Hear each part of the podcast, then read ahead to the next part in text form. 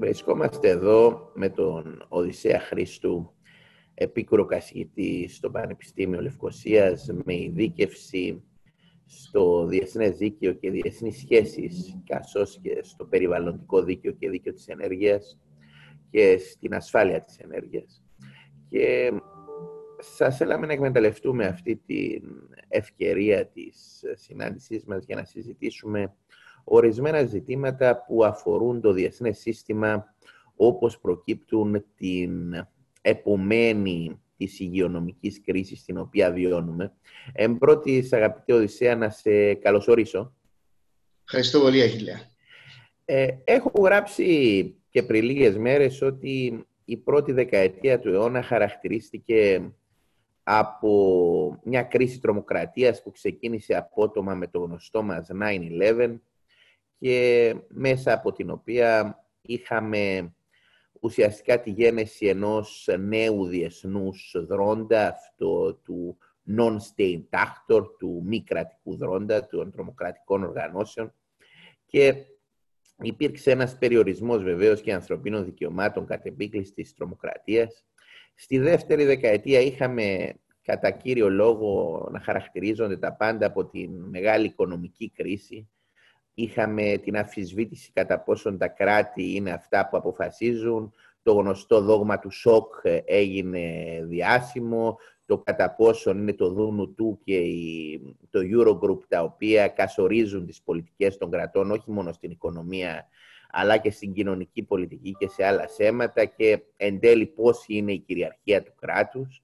Και τώρα με τον ίδιο θα λέγαμε απότομο τρόπο όπως είχε γίνει το 9-11, μπαίνουμε σε μια διαδικασία υγειονομικής κρίσης που μας υπενθυμίζει τη σημασία πλέον των κοινωνικών δικαιωμάτων σε τη εν μέρη σε αφισβήτηση τις σεμελιώδεις αρχές του σύγχρονου συστήματος, όπως βέβαια και η οικονομική κρίση είχε σέσει σε αφιβολία την ε, τελειότητα, για να το πω σε πολλά εισαγωγικά, του επιτυχόντος, του νικητή του ψυχρού πολέμου, δηλαδή του καπιταλιστικού συστήματος. Έτσι και τώρα το ατομοκεντρικό σύστημα μπαίνει εν μέρη σε αφισβήτηση μέσα από την δυναμική επιστροφή της έννοιας της κοινωνίας, της ανάγκης προστασίας των κοινωνικών δικαιωμάτων και του συνόλου ως πιο σημαντικού ε, από το απλό ατομικό δικαίωμα. Πλέον συζητάμε συνεχώς για κατάχρηση ατομικού δικαιώματος, η οποία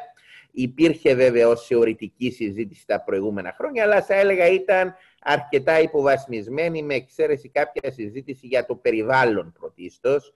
Αντίθετα, για θέματα δημόσιας υγείας, όπως και για άλλα θέματα, δεν τη βλέπαμε στο προσκήνιο. Οπότε, αυτά τα λέω έτσι απλώς ως ένα πλαίσιο διότι είναι γεγονός ότι ο αιώνας που διανύουμε βαδίζει από κρίση σε κρίση, αλλά ε, ενώ το 9-11 για παράδειγμα ήταν ένα χτύπημα ε, το οποίο είχε γίνει σε μια χώρα και απέκτησε αυτή την παγκόσμια διάσταση, αντίθετα η παρούσα κρίση έχει επηρεάσει κυριολεκτικά τους πάντες. Δηλαδή έχουμε κάτι πρωτοφανές στη μεταπολεμική ιστορία και σε περίοδο ειρήνης και μάλιστα δεν υπάρχει αφιβολία ότι όπως το 9-11 κασόρισε ουσιαστικά τη ζωή μας χωρίς να ξαναγίνει ένα παρόμοιο περιστατικό, έτσι νομίζω ότι και να τελειώσει αυτή η κρίση σε κάποια φάση που θα τελειώσει, δεν χρειάζεται να γίνει μια νέα κρίση για να έχουμε τις συνέπειες αυτής της κρίσης στη ζωή μας. Νομίζω εκ των πραγμάτων η ζωή μας και ο τρόπος που ξέρουμε τον κόσμο έχει αλλάξει είτε ξαναγίνει ένα τέτοιο συμβάν είτε όχι, διότι πλέον ο κάθε άνθρωπος, όπως και την επομένη της τρομοκρατίας, όπως και την επομένη της οικονομικής κρίσης, δεν μπορεί να αντιμετωπίζει τον κόσμο διαφορετικά. Δεν μπορεί να αντιμετωπίσει τον κόσμο διαφορετικά μετά που έγινε κούρεμα στην τράπεζα, για παράδειγμα. Σε πολύ μεγαλύτερη, θα έλεγα, κλίμακα, δεν μπορεί να αντιμετωπίσει τον κόσμο με τον ίδιο τρόπο όταν ξέρεις ότι το κράτος σου υποχρεώσει να κλείσει κυριολεκτικά τα πάντα επιχειρήσεις, να βάλει ε, απαγόρευση μετακινήσεων και ούτω καθεξής. Τα λέω αυτά έτσι ως ένα εισαγωγικό σχόλιο ε, για να δώσω κάποια τροφή για σκέψη στο τι θα ήθελα έτσι να συζητήσουμε και να δούμε πώς επηρεάζεται και το διεθνές σύστημα μέσα από αυτή τη διεργασία και να σου δώσω το λόγο για τις ε, σκέψεις σου. Ναι, συμφωνώ απόλυτα με τον τρόπο που πλαισιώνεις το ζήτημα, διότι όπως βλέπω εγώ τις εξελίξεις τις σημερινές και πιθανώς πώς αντιλαμβάνομαι ότι θα καθορίσουν τις εξελίξεις τις αυριανές, έχει να κάνει με τη συσχέτιση ανάμεσα στη δομή του διεθνούς συστήματος και το ρόλο, τη σημασία του κράτους ως δρόν μέσα σε αυτό το σύστημα και αυτή νομίζω θα είναι η μεγάλη διαφοροποίηση και ήταν η μεγάλη διαφοροποίηση στα σημεία που έχεις αναφέρει. Κατά ακρίβεια, επίσης το έχεις αναφέρει λίγο, θα πήγαινα ακόμα λίγο πιο πίσω για να διευκρινίσουμε τον τρόπο με τον οποίο αντιλαμβανόμαστε αυτό το διεθνές σύστημα ε, με το τέλος του ψυχρού πολέμου. Διότι εγώ θεωρώ ότι αυτό είναι το κομβικό σημείο που μας φέρνει, ε, που δημιουργεί μια μεγάλη συζήτηση, μια μεγάλη αναζήτηση για το τι είναι το κράτος. Διότι, αν πάω ακόμα πιο πίσω για δύο λεπτά, ο κόσμος που δημιουργείται μετά το τέλος του Δευτέρου Παγκοσμίου Πολέμου, η, η νέα οργάνωση του διεθνούς συστήματος, η νέα δομή του διεθνούς συστήματος υποτίθεται, όπως ανέφερες, βάζει το άτομο στο κέντρο, τα δικαιώματα του ανθρώπου στο κέντρο και τα δικαιώματα της κρατικής οντότητας. Οι βασικές αρχές του διεθνούς συστήματος έχουν να κάνουν με αυτά τα δύο βασικά στοιχεία τα δικαιώματα του κράτους στο διεθνές σύστημα και τα δικαιώματα του ανθρώπου, τόσο στο διεθνές, σύστημα, στο διεθνές σύστημα όσο και μέσα στο κράτος. Όμως δεν συμβαίνει αυτό, διότι κατά τη διάρκεια του ψυχρού πολέμου, όπως όλοι γνωρίζουμε, το διπολικό σύστημα βασικά α, υποβαθμίζει τόσο το κράτος μέσα στις δύο μεγάλες συμμαχίες που δημιουργούνται, όσο και τον άνθρωπο. Είναι αστείο να συζητούμε για τα δικαιώματα του πολίτη και το σεβασμό των δικαιωμάτων του πολίτη που ζει κάτω από ένα, για παράδειγμα, κομμουνιστικό καθεστώς κατά τη διάρκεια του ψυχρού πολέμου. Άρα θα έβαζα την αρχή της χιλιετίας ακριβώς όπως την έχεις αναφέρει, αλλά θα έβαζα επίσης ε, ως ένα προηγούμενο κομβικό σημείο το τέλος του ψυχρού πολέμου, όπου αναδύεται ξαφνικά το κράτος. Και η ερώτηση είναι ποια θέση θα πάρει το κράτος σε αυτή τη δομή του διεθνούς συστήματος. Εάν θα πάρει την θέση που του αρμόζει σε αυτό το διεθνές σύστημα. Θεωρώ όμως ότι στις προσπάθειες κατανόησης αυτής της νέας δομής υποβαθμίζονται βασικά δύο τάσεις, υποτιμούνται.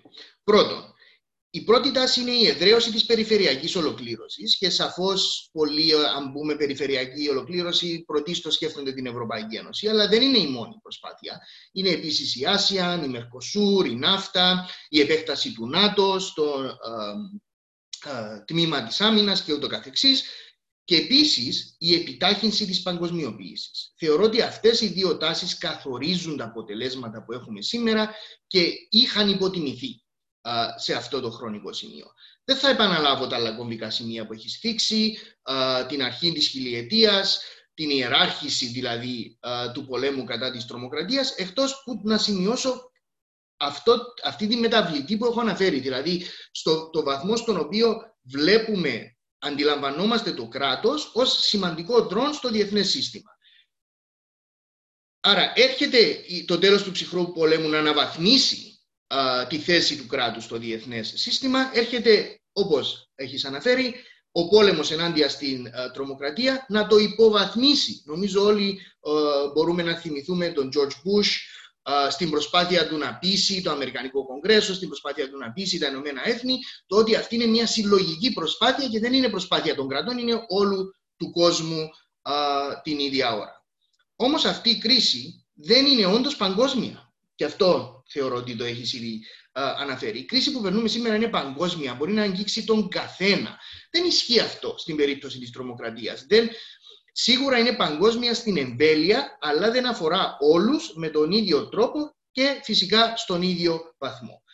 Το ίδιο συμβαίνει και στην περίπτωση της χρηματοοικονομικής κρίσης. Κατά ακρίβεια, ακόμη χειρότερα, αυτή η περίπτωση θα μπορούσε κάποιος να τη δει ως την επιβολή μιας εθνιστικής, κατά κάποιον τρόπο, φιλοσοφίας για το πώς πρέπει να λειτουργεί το διεθνές σύστημα, όπου ξεκάθαρα υποβιβάζεται το κράτος. Δεν υποβιβάζεται με τον ίδιο τρόπο που ίσως κάποιοι να νομίζουν ότι υποβιβάζεται σήμερα, διότι βλέπουμε αυτή τη συζήτηση να εξελίσσεται αυτή τη στιγμή.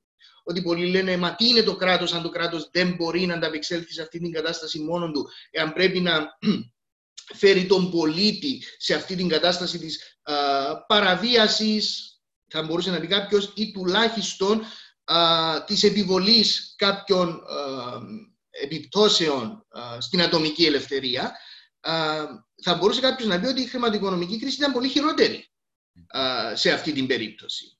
Άρα, η αντίληψη του πολίτη και τις σχέσεις του με το κράτος και τους υπόλοιπους δρόντες στο διεθνές σύστημα θεωρώ ότι βρίσκεται στη δυσμενέστερη θέση στην περίπτωση της χρηματοοικονομικής κρίσης. Με την αντίληψη ότι του επιβάλλεται μία νέα τάξη πραγμάτων από δρόντες που ίσως να μην είναι, ε, αν όχι νόμιμοι, τουλάχιστον νομιμοποιημένοι στην αντίληψη του.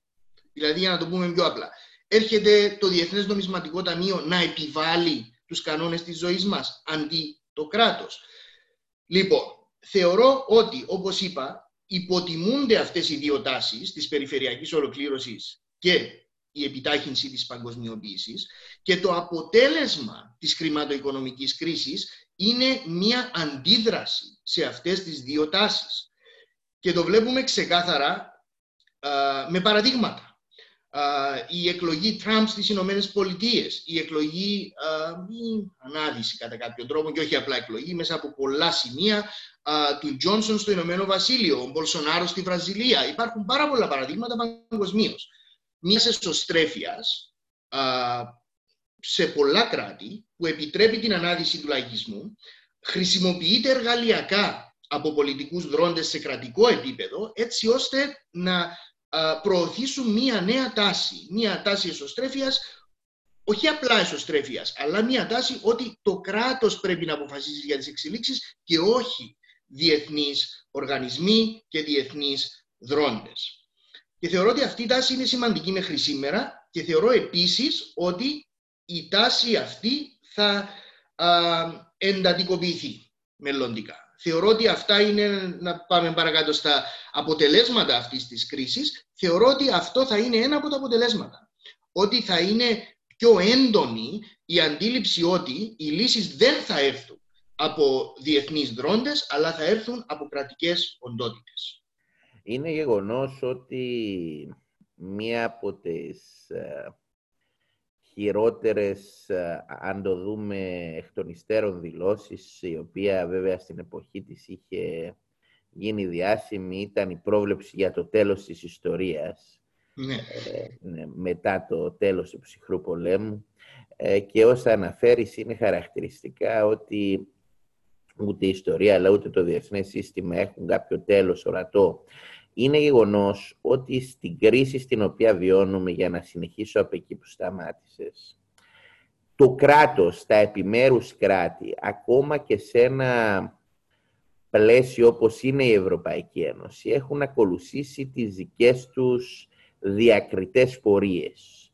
Βλέπουμε δηλαδή ότι για θέματα τα οποία είναι κατεξοχήν επιβίωσης, έχουμε τα κράτη-μέλη της Ευρωπαϊκής Ένωσης χωρίς πλέον το Ηνωμένο Βασίλειο, το οποίο έχει αποχωρήσει, να προχωρούν στη λήψη το καθένα των δικών τους αποφάσεων, χωρίς έστω ένα απλό αναμενόμενο συντονισμό. Πρέπει να πω ότι μου προξένησε αλγινή εντύπωση το γεγονός ότι μέσα στην κριτική για την ομολογουμένως αποτυχημένη διαχείριση της κρίσης από πλευράς Ευρωπαϊκής Ένωσης.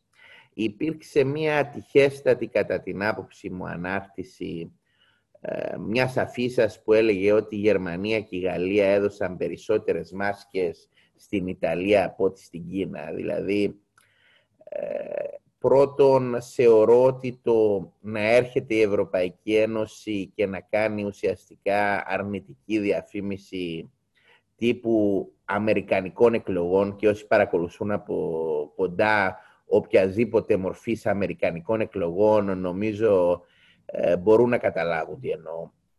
Δηλαδή στη λογική του ότι εμείς η Ευρωπαϊκή Ένωση η οποία είμαστε ε, στην Ευρώπη και η Ιταλία είναι ένα από τα ιδρυτικά μας μέλη, πανηγυρίζουμε διότι στείλανε τα δύο μεγαλύτερα μας κράτη περισσότερες μάσκες στην Ιταλία από την Κίνα.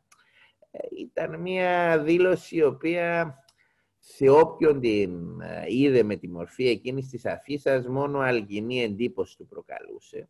Ε, η Ευρωπαϊκή Ένωση αυτή τη στιγμή θα πρέπει επιτέλους να πάρει κάποιες σοβαρές αποφάσεις. Ε, έχω, είχα αναφέρει και προ πολλών ημερών και βλέπω ότι ο όρος χρησιμοποιήθηκε και από την πρόεδρο της Ευρωπαϊκής Επιτροπής ότι χρειάζεται ένα νέο σχέδιο Marshall για την Ευρώπη, το οποίο θα είναι ευρωπαϊκό σχέδιο Marshall αυτή τη φορά, όχι αμερικάνικο.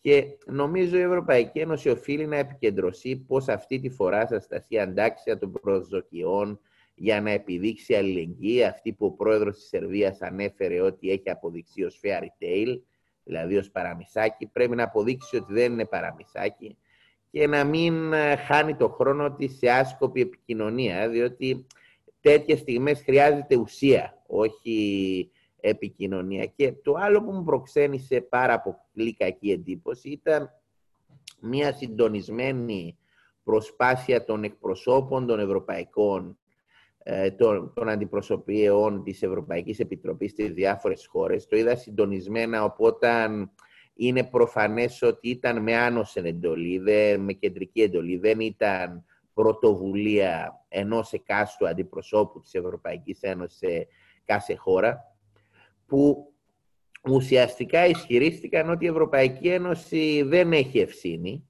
διότι οι πολιτικές δημόσιας υγείας είναι αρμοδιότητα των κρατών μελών. Αυτό προφανώς και δεν είναι ορσό. Οποιοςδήποτε γνωρίζει τη ΣΥΚΗ και έχει ασχοληθεί με παρόμοια ζητήματα γνωρίζει ότι οι πολιτικές δημόσιας υγείας είναι αυτό που ονομάζουμε shared competence, δηλαδή μοιρασμένη κοινή αρμοδιότητα Ευρωπαϊκής Ένωσης και κρατών μελών και προφανώς εάν θα πούμε ότι δεν έχει shared competence, δεν έχει κατεξοχήν εγώ θα έλεγα αρμοδιότητα στη μεγαλύτερη υγειονομική δημόσια κρίση που γνώρισε ποτέ στην ιστορία της Ευρωπαϊκή Ένωση, ε, τότε δεν, δεν έχει λόγο ύπαρξης ε, η συγκεκριμένη πρόνοια, δεν έχει λόγο ύπαρξης στο να υπάρχει επίτροπος υγείας, δεν έχουν λόγο ύπαρξης ε, οτιδήποτε από αυτά που συζητούμε. Οπότε είναι γεγονός ότι ε, η στιγμή που έπλαινε τα χέρια της ε, η πρόεδρος ε, αποκτά με όσα ακολούθησαν ένα κάπως συμβολικό χαρακτήρα του ότι στο μυαλό πολλών η Ευρωπαϊκή Ένωση έπλαινε τα χέρια της κάπως ποντιοπιλατικά την ίδια στιγμή που το κράτος έβγαζε διατάγματα για να αποκλείσει τους πολίτες τους στα σπίτια τους.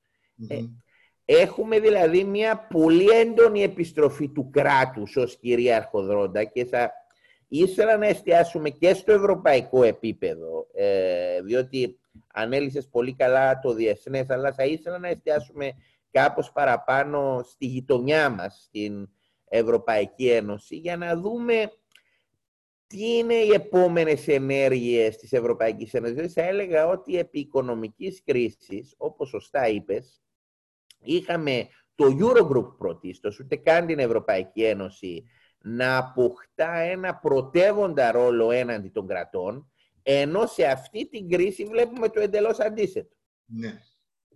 Ναι, ναι.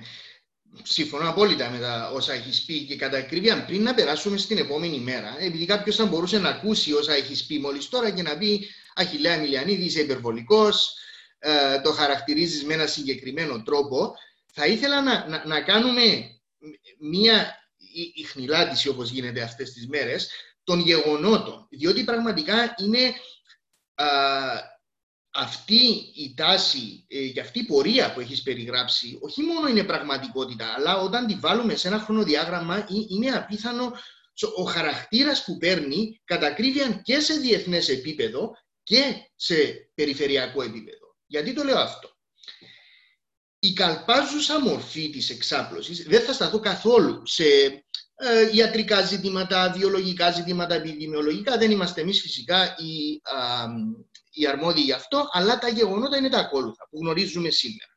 αναγνωρίζεται η καλπάζουσα μορφή της εξάπλωσης κάπου στα τέλη του Δεκεμβρίου του 19 στην Κίνα. Ανακοινώνεται από τις α, κινέζικες αρμόδιες αρχές η ανακάλυψη του συγκεκριμένου ιού στις 8 Ιανουαρίου.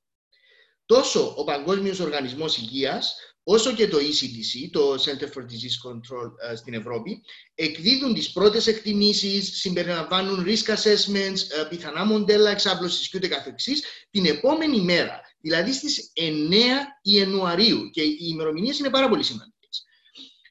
Μέχρι το τέλος του μήνα, η Κίνα βρίσκεται σε εν μέρη καραντίνα, η οποία εξελίσσεται σε full lockdown μέχρι τον Φεβρουάριο του 2020.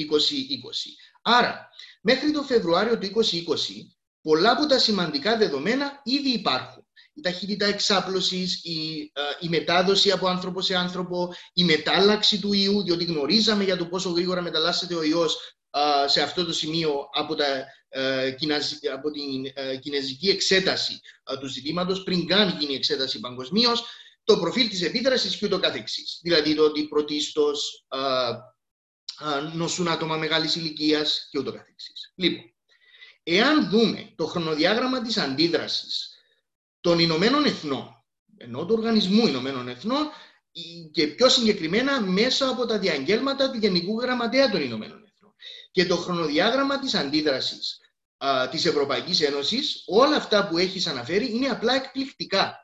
Η πρώτη ανακοίνωση από το Γενικό Γραμματέα, Αντώνιο Κουτέρες, γίνεται στις 4 Μαρτίου. Δηλαδή γίνεται περίπου ένα μήνα μετά που γνωρίζουμε ήδη τη μορφή, σε μια γενική τουλάχιστον μορφή, του, του τι τρόπον εξάπλωσης θα πάρει αυτό όλο. Και στις 4 Μαρτίου ο Γενικός Γραμματέας των Ηνωμένων Εθνών εξαγγέλνει τη χρήση κονδυλίου 15 εκατομμυρίων δολαρίων από το Emergency Response Fund, ένα ποσό γελίο φυσικά, για χώρες με ευάλωτα συστήματα δημόσιας υγείας. Και κάνει το πρώτο διάγγελμα του για να εξαγγείλει αυτές τις ενέργειες στις 10 Μαρτίου. Την ίδια ώρα περίπου, η Ευρωπαϊκή Ένωση πάει από virtual meeting σε virtual meeting όπως κάνουμε εμείς αυτή τη στιγμή. Συζητείται το θέμα στο Health Council of Ministers που είναι το αντίστοιχο του Eurogroup για τους Υπουργούς Υγείας, η ανταγωνιστικότητα, οι επιπτώσεις στην οικονομία και δεν έχει πάρθει οποιαδήποτε, μα πραγματικά οποιαδήποτε, δεν υπάρχει συντονισμένη συλλογική αντίδραση μέχρι τον Μάρτιο. Άρα,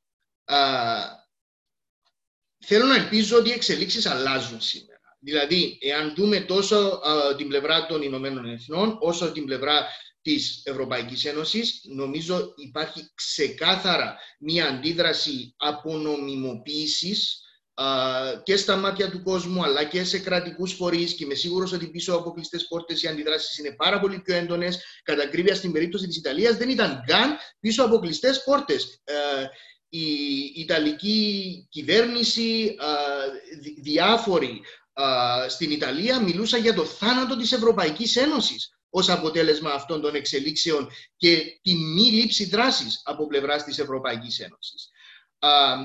Στις 19 Μαρτίου η αντίδραση ε, των Ηνωμένων Εθνών ξεκάθαρα αντικατοπτρίζει αυτή την αντίληψη. Τα 15 εκατομμύρια δολάρια ε, της 4ης Μαρτίου γίνονται 2 δισεκατομμύρια στις 19 Μαρτίου ξαφνικά. Ε, νομίζω είναι ξεκάθαρη η αντίληψη ότι οι αρχικές αντιδράσεις ήταν ανεπαρκείς, ότι πρέπει να υπάρχει συλλογική δράση κατά ακρίβεια συζητούσαμε για να κάνουμε αυτή τη συζήτηση προηγουμένως. Ε, ευτυχώς δεν την κάναμε και την κάνουμε σήμερα, όπου έχουν ανακοινωθεί α, πρωτοβουλίες τόσο από τον Οργανισμό Ηνωμένων Εθνών, όσο και από την Ευρωπαϊκή Ένωση. Η νέα έκθεση α, των Ηνωμένων Εθνών της, της Τρίτης, 31 Μαρτίου, αναφέρει ότι η αντίδραση στην πανδημία θα στοιχήσει περίπου 10% του παγκόσμιου ΑΕΠ. Άρα από τη μία αυτό είναι σωστό και ε, ευτυχώς προχωρεί ε, με αυτή την αντίληψη ο Οργανισμός Ηνωμένων Εθνών. Από την άλλη δημιουργεί το ερώτημα πώς γίνεται λίγες μέρες πριν ε, η αντίδραση να ήταν αυτή που ήταν. Στην περίπτωση της Ευρωπαϊκής Ένωσης έχουμε το, την παρουσίαση του σχεδίου αντιμετώπισης, όπως αποκαλείται, το οποίο χθες δημοσιοποιήθηκε, όπου ξαφνικά η αντίδραση της Ευρωπαϊκής Ένωσης είναι ένα νέο σχέδιο Marshall, κατά κρύβια. Εάν υλοποιηθεί όπως έχει ανακοινωθεί και φυσικά δεν γνωρίζουμε τις λεπτομέρειες αυτή τη στιγμή.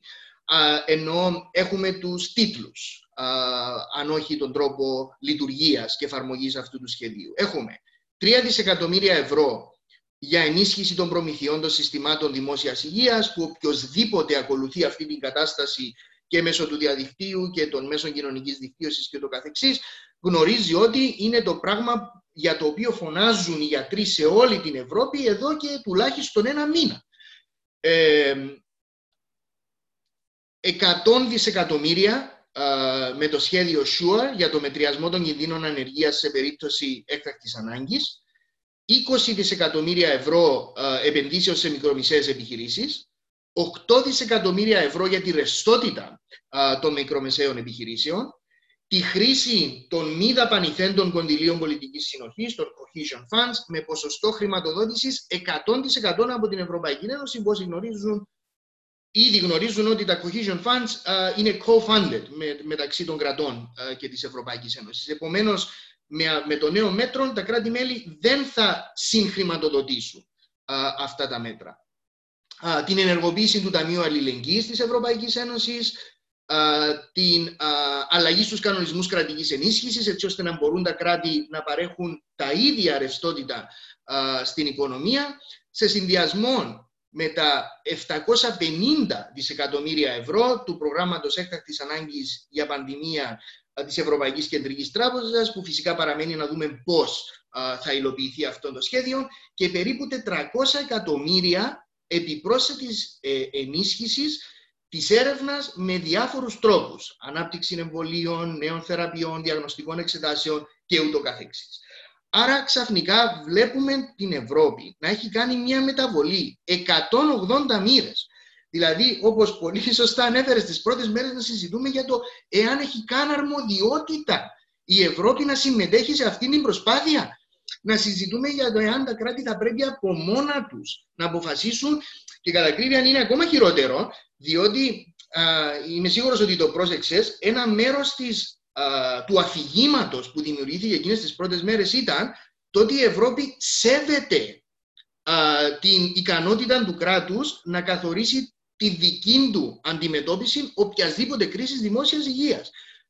Κάτι που θεωρώ αστείο. Άρα βλέπουμε την Ευρώπη και τον Οργανισμό Ηνωμένων Εθνών να έχουν κάνει μια τεράστια μεταβολή και να αντιλαμβάνονται πλέον ότι είναι αναγκαία η παρεμβολή τους έντονη και α, λειτουργική παρεμβολή σε αυτά τα ζητήματα, οι αλλιώς δεν έχουν τόπο πλέον σε αυτές τις εξελίξεις. Και να προσθέσω σε αυτά που λες ότι είχαμε και το σημειώνω στα πολύ θετικά και την αντίδραση της Ευρωπαϊκής Ένωσης στα γεγονότα της Ουγγαρίας, στα οποία είχαμε μία σαφή κατάχρηση του δικαιώματος που παρέχει η κρίση και αυτό το σημειώνω στις πολύ θετικές ενέργειες με την έννοια ότι έδειξε επιτέλους κάποια αντανακλαστικά, διότι βεβαίως και υπάρχουν κάποιες κοινές ευρωπαϊκές αξίες, οι οποίες είναι σημαντικότατο να διασφαλίζονται στην περίοδο της κρίσης και σε ό,τι αφορά την προστασία των σεμελιωδών δικαιωμάτων. Πολλές φορές, και για να μιλήσω και για τους νομικούς, βλέπουμε πολλούς να εκφράζουν την άποψη, ειδικά σε παρόμοιες κρίσεις, ότι τα ανθρώπινα δικαιώματα είναι απόλυτα ή ότι οι περιορισμοί είναι απαράδεκτοι και ξέρω εγώ, προφανώς οποιοδήποτε έχει ευασύνη σε θεωρία δικαιωμάτων γνωρίζει ότι κανένα δικαίωμα δεν είναι απόλυτο. Όλα τα δικαιώματα έχουν γενείς περιορισμούς και προφανώς η προστασία του κράτους και της κοινωνίας στην οποία ζούμε, η οποία η κρίση υγείας είναι ένα από τα πιο χαρακτηριστικά παραδείγματα, ασχέτως αν δεν είχαμε μια αντίστοιχη κρίση υγείας τα τελευταία χρόνια, τις τελευταίες δεκαετίες. Ε, είναι ο κατεξοχήν λόγος για τους οποίους περιορίζεις. Από εκεί και πέρα όμως, δεν πάβει ανάγκη ο περιορισμός να είναι αναλογικός και να είναι απολύτως αναγκαίος και για να μην χρησιμοποιείται για αλότριους σκοπούς. Δεν μπορεί να χρησιμοποιηθούν περιορισμοί που υπάρχουν στην παρούσα κρίση για να εξυπηρετήσουν άλλου είδους σκοπιμότητες, όπως επι, επιδιώχθηκε στην Ουγγαρία. Και εκεί νομίζω και η Ευρωπαϊκή Ένωση, αλλά και αρκετοί ηγέτες, είδαμε και την αντίδραση και του Ευρωπαϊκού Λαϊκού Κόμματος και άλλων, έδειξαν πολύ καλά αντανακλαστικά και ο Μητσοτάκης, πρέπει να το πούμε γενικά, στην κρίση έχει δείξει αρκετά καλά αντανακλαστικά σε ευρωπαϊκό επίπεδο. Βλέπουμε ότι πρωτοστάτησε και στην επιστολή για τα κορονοομόλογα, πρωτοστάτησε και στην επιστολή του Ευρωπαϊκού Λαϊκού Κόμματος, ε, πρωτοστάτησε και στην κοινή διακήρυξη των ηγετών για την ανάγκη διασφάλισης του κράτους δικαίου. Δηλαδή βλέπουμε αρκετά καλές ευρωπαϊκές αντιδράσεις από πλευράς του Πρωθυπουργού και ε, θα έλεγα ότι αυτό καταγράφεται μαζί με όλα αυτά που είπες στα θετικά, τα οποία εντούτοις πρέπει να συνεχιστούν. Δηλαδή ζούμε σε μια αντίστοιχη κατάσταση όπως αυτή την οποία είχε να αντιμετωπίσει από κάποιες, περι... Ε, από κάποιες ε, απόψεις ο Ρούσβελτ μετά το κράχ του 29 και τον οδήγησαν να κάνει το New Deal στην Αμερική με σκοπό να διασφαλίσει την ομαλή λειτουργία του πολιτεύματός τους σε τελική ανάλυση. Και ε, αν μπορώ να προσθέσω και κάτι, θα έλεγα ότι είναι σημαντικό να αντιληφθούν όλοι ότι μία πανδημία, ειδικά σε μία μορφή γρήπης, διότι εντάξει προφανώς δεν είναι γρήπη όπως λένε διάφοροι που θέλουν να υποβασμίσουν, αλλά είναι μία μορφή γρήπης, είναι μία μορφή ιού μία τέτοια πανδημία είναι το κλασικό case study, το κλασικό ε, μοντέλο προσωμείωσης που χρησιμοποιούσαν όλοι στη διαχείριση κινδύνου. Δηλαδή, ο τρόπος με τον οποίο κράτη όπως η Αμερική, η Αγγλία και η Ευρωπαϊκή Ένωση ως οργανισμός χειρίστηκαν την παρούσα κρίση και όλα αυτά που περιγράφεις, δεν έχει καμία αιτιολογία, διότι ακριβώς είχαν όλα τα πρωτόκολλα διαχείρισης του κινδύνων έτοιμα. Θα μπορούσε κάποιος να κατανοήσει αν η Ελλάδα ή η Κύπρος είχαν κάνει κακό χειρισμό, που συγκριτικά με αυτές τις μεγάλες χώρες που μιλούμε δεν έκαναν. Και αυτό είναι το τρελό, διότι σίγουρα η Ελλάδα και η Κύπρος δεν έχουν αναπτύξει τις προσωμιώσεις, αλλά οι Ηνωμένες Πολιτείες ή η Ευρωπαϊκή Ένωση, αυτά ήταν το νούμερο ένα σενάριο προσωμείωσης. Δηλαδή δεν έχουμε περίπτωση που ήρθαν εξωγήνια από τον πλανήτη Δία και κανένας δεν ήξερε πώς να το χειριστεί. Είναι εντελώς αδικαιολόγητη και η καθυστέρηση και ο χρόνος που είχαμε στην αντιμετώπιση και είναι καλό ότι κάποιοι τουλάχιστον φαίνεται ότι έχουν κατανοήσει πλήρως ότι οι στιγμές δεν είναι πλέον για επικοινωνιακά τεχνάσματα και αστεισμούς, είναι σοβαρές και χρειάζονται ηγέτες, χρειάζονται ηγεσίες, χρειάζονται πρωτοβουλίες σε τελική ανάλυση, οι οποίες να μπορέσουν να διασώσουν την Ευρώπη και τον κόσμο. Ναι.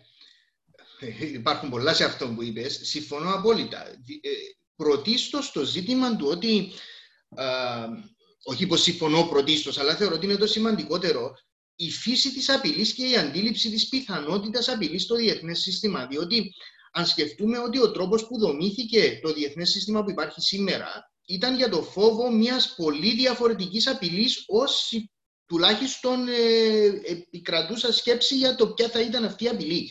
Δηλαδή, έχουμε τη χρήση πυρηνικών όπλων στο τέλος του Δευτέρου Παγκοσμίου Πολέμου και ξεκάθαρα στο τέλος της δεκαετίας του 40 ο κόσμος φοβάται την πιθανότητα ενός γενικευμένου πυρηνικού πολέμου.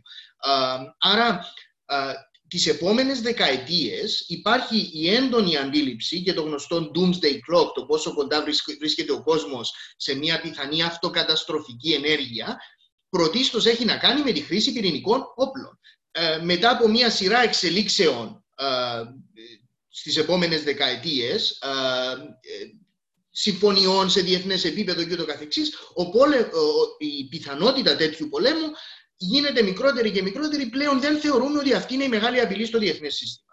Πριν λίγα χρόνια ο Bill Gates είχε κάνει μια ομιλία στην οποία μιλούσε για τις πιθανές απειλές στο διεθνές σύστημα και πολλοί την βλέπουν και συνωμοσιολογικά σήμερα για κάποιο λόγο, όπου ο άνθρωπος έλεγε ακριβώς αυτό που συζητούμε, το ότι εάν κάποιος αναλύσει τη φύση των πιθανών απειλών στα επόμενα χρόνια, δεν θα είναι κάτι για το οποίο το διεθνές σύστημα είναι προετοιμασμένο με τις πρακτικές που είχαμε προηγουμένως. Χρειάζεται μία αναδόμηση.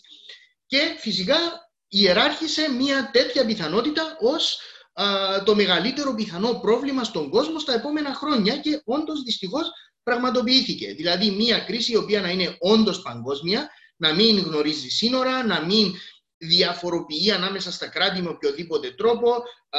διάβαζα προχθές ε, ένα, αν δεν κάνω λάθος, ήταν είτε στο Economist είτε στο Financial Times, μια πρόβλεψη ότι η πανδημία θα επηρεάσει απόλυτα όλα τα κράτη του κόσμου, διότι και στην Κύπρο ε, στην αρχή, αν θυμάσαι, υπήρχε αυτή η αντίληψη ότι είμαστε νησί, αν κλείσουμε τις πύλες εσωτερικά και εξωτερικά, μπορούμε να προστατευτούμε. Η απάντηση είναι σε κάποιο βαθμό ναι, αλλά από ό,τι φαίνεται τα μοντέλα δείχνουν ότι ακόμα και σε μικρά νησιά του ειρηνικού θα φτάσει η πανδημία. Άρα, όντως είναι μια παγκόσμια κρίση, όντως είναι κάτι το οποίο έπρεπε να ήταν προβλέψιμο και από διεθνείς οργανισμούς και από τα μεγάλα κράτη, διότι όπως είπες όλα τα μοντέλα πιθανής εξάπλωσης μιας τέτοιας κρίσης υπάρχουν εδώ και χρόνια και θα έπρεπε να ήταν η πρώτη γραμμή άμυνας αλλά και η πρώτη αντίδραση παρά το ότι είδαμε τις προηγούμενες μέρες. Αν σταθώ όμως για λίγος σε αυτό που είπες όσον αφορά πρώτον την περίπτωση της Ουγγαρίας ως ένα τεστ αυτής της κατάστασης, δηλαδή το ότι βλέπουμε την επιβολή του κράτους στον πολίτη και υπάρχει πάντοτε η πιθανή κατάχρηση της ε, εξουσίας από το κράτος. Από την άλλη όμως, συμφωνώ με όλα αυτά που είπες, δεν υπάρχει λόγος να τα ε, επαναλάβω, εάν το δούμε από την αντίθετη άποψη, νομίζω ενισχύει το ρόλο του κράτους και επίσης βοηθά στην αντίληψή μας του να προσπαθήσουμε να καταλάβουμε γιατί αυτές οι εξελίξεις γίνονται τόσο εύκολα. Διότι και αυτό το είδαμε να συζητείτε πολλές φορές. Θέλουν πολλοί να προβληματίσουν το μα γιατί ο πολίτης, το άτομο ως πολίτης, να δέχεται αυτές τις εξελίξεις τόσο εύκολα. Η απάντηση νομίζω εν μέρη τουλάχιστον είναι ότι είναι επειδή έρχονται από το κράτος αυτές οι εξελίξεις που τις δέχεται εύκολα ο πολίτης. Είχες αναφέρει προηγουμένως το Eurogroup ως παράδειγμα στην προηγούμενη κρίση. Αν αυτή η επιβολή ερχόταν με κάποιον τρόπο από τον Οργανισμό Ηνωμένων Εθνών, από το ΝΑΤΟ, από κάποιο από τους ευρωπαϊκούς φορείς, νομίζω ότι η αντίδραση θα ήταν πολύ πιο αρνητική και πολύ πιο έντονη.